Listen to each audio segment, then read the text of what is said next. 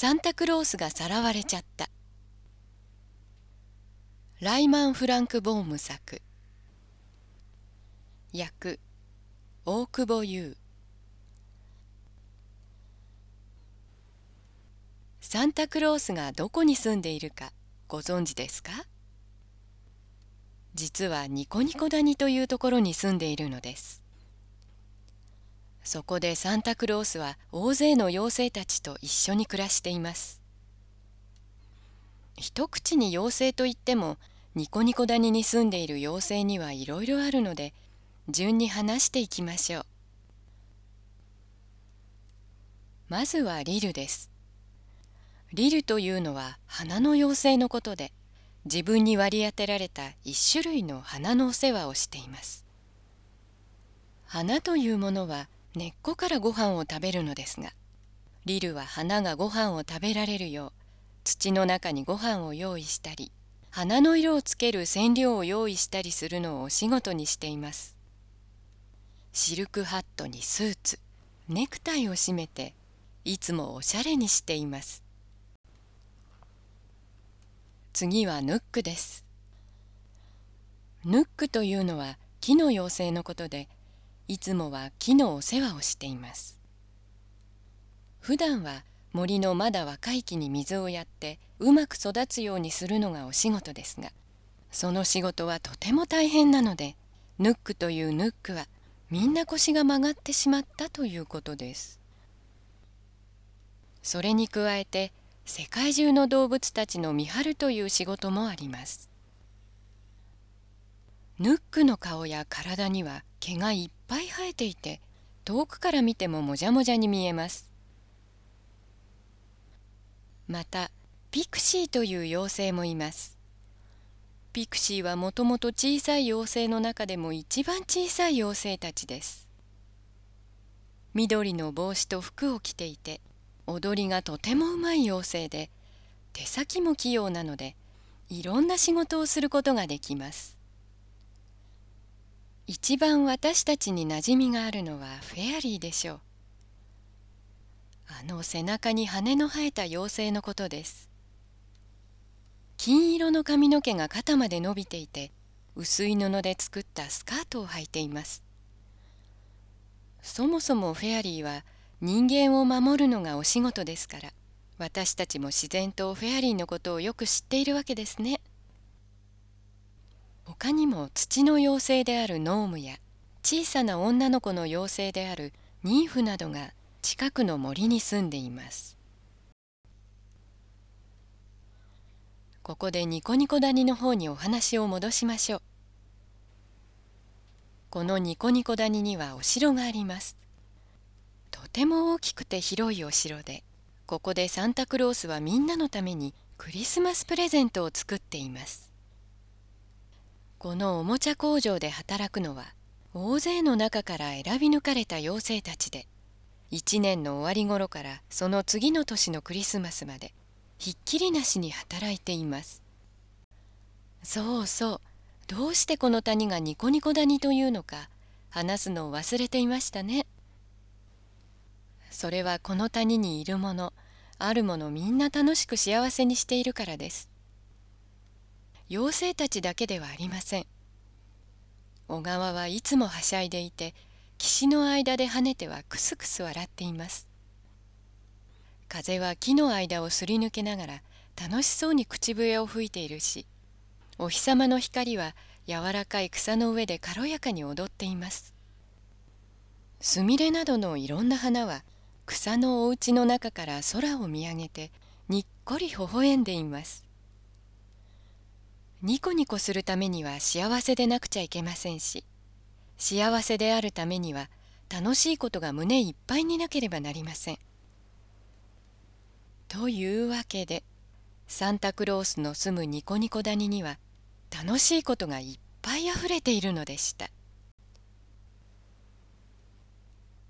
ではニコニコ谷を空から見下ろしてみましょう一方には大きなバージーの森が広がっています。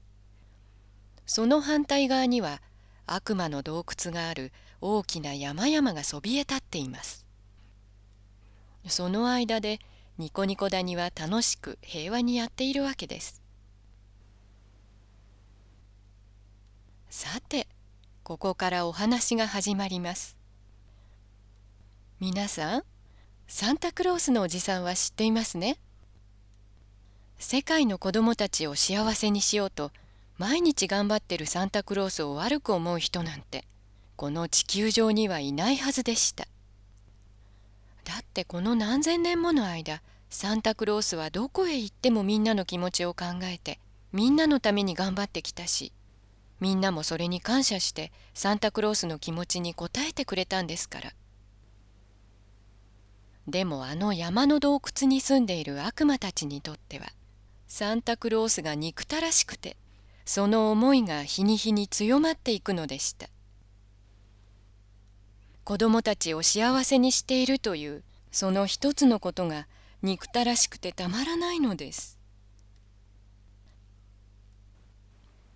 悪魔の洞窟は全部で5つあります。大きな道を進んでいくとまず一つ目の洞窟に行き当たります。その洞窟があるのはちょうど山のふもと入り口はきれいな扇形になっていていろいろ飾りがついています。その中には自己中という悪魔が住んでいます。その奥に行くともう一つ洞窟があってそこには妬ましいという悪魔が住んでいます。その次にはニクシミーという悪魔の洞窟があってそこを越えるとみんな敵という悪魔の住処があります。みんな敵の洞窟は山の真ん中奥深くにあるので真っ暗でとても危ない場所です。これより先はどうなっているのか分かりません。そこには奈落の底に通じている穴があって飛び込むと死んでしまうという人もいますがひょっとするとそれは本当の話かもしれません。でも今言った4つの洞窟には狭い小さなトンネルがついていてそこを通ると5つ目の洞窟に行くことができます。そこはこじんまりとした小さな部屋で半生という悪魔が住んでいます。ここに向かうトンネルは本当なら岩でゴツゴツしているはずなのですがたくさんの人に踏まれて地面が真っ平らになっているところを見ると相当多くの人があの悪魔たちの洞窟から逃げてこの半生の住まいにトンネルを通ってやってきたのでしょう。しかもなんと半生はとてもいい人なんだそうで来た人がもう一度お日様の光を浴びておいしい空気が吸えるように外へ続くドアを喜んで開けてくれるんだそうです。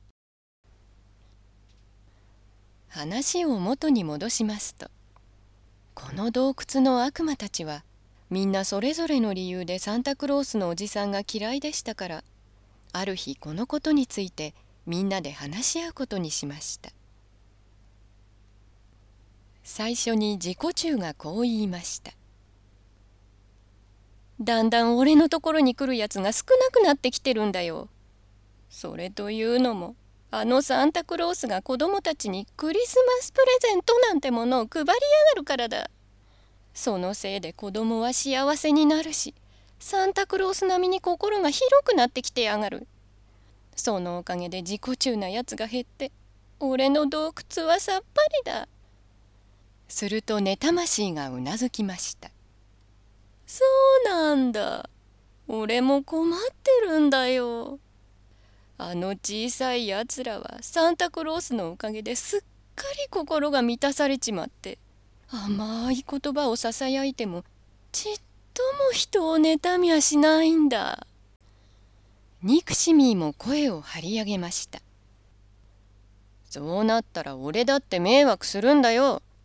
自己中や妬ましいのところに子供が来ないとなると、俺の洞窟はその奥にあるんだから、俺のところにも子供が来ないってことになる。みんな的もそれに続いて、なるほど。お前のところに来ないとなるとさらに俺様のところにも来なくなるわけだな最後に半生が「私にしてみても君らのところに子供が来ないなら私のところへ来る必要もなくなる。ということは君らと同じように私も子供からは遠い存在になるってことか。その時突然寝魂が叫びました。これもみんなあのサンタクロースってやつのせいだ。あいつは俺たちのやることを今にもぶち壊してしまうぞ。すぐに何か手を打たなきゃ。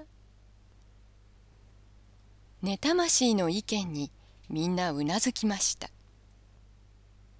でもどういう手を打つかは別の問題なのでなかなか一つに決まりませんでした。サンタクロースがニコニコ谷の中で一年中働いているということはみんな知っていましたそこでクリスマスイブに配るプレゼントを作っているのですまずはとにかくサンタクロースをそそのかして自分たちの洞窟に連れてこようということが決まりましたもしかするとその後サンタクロースをあの穴のところに引っ張り出して奈落の底に突き落とすつもりなのかもしれません。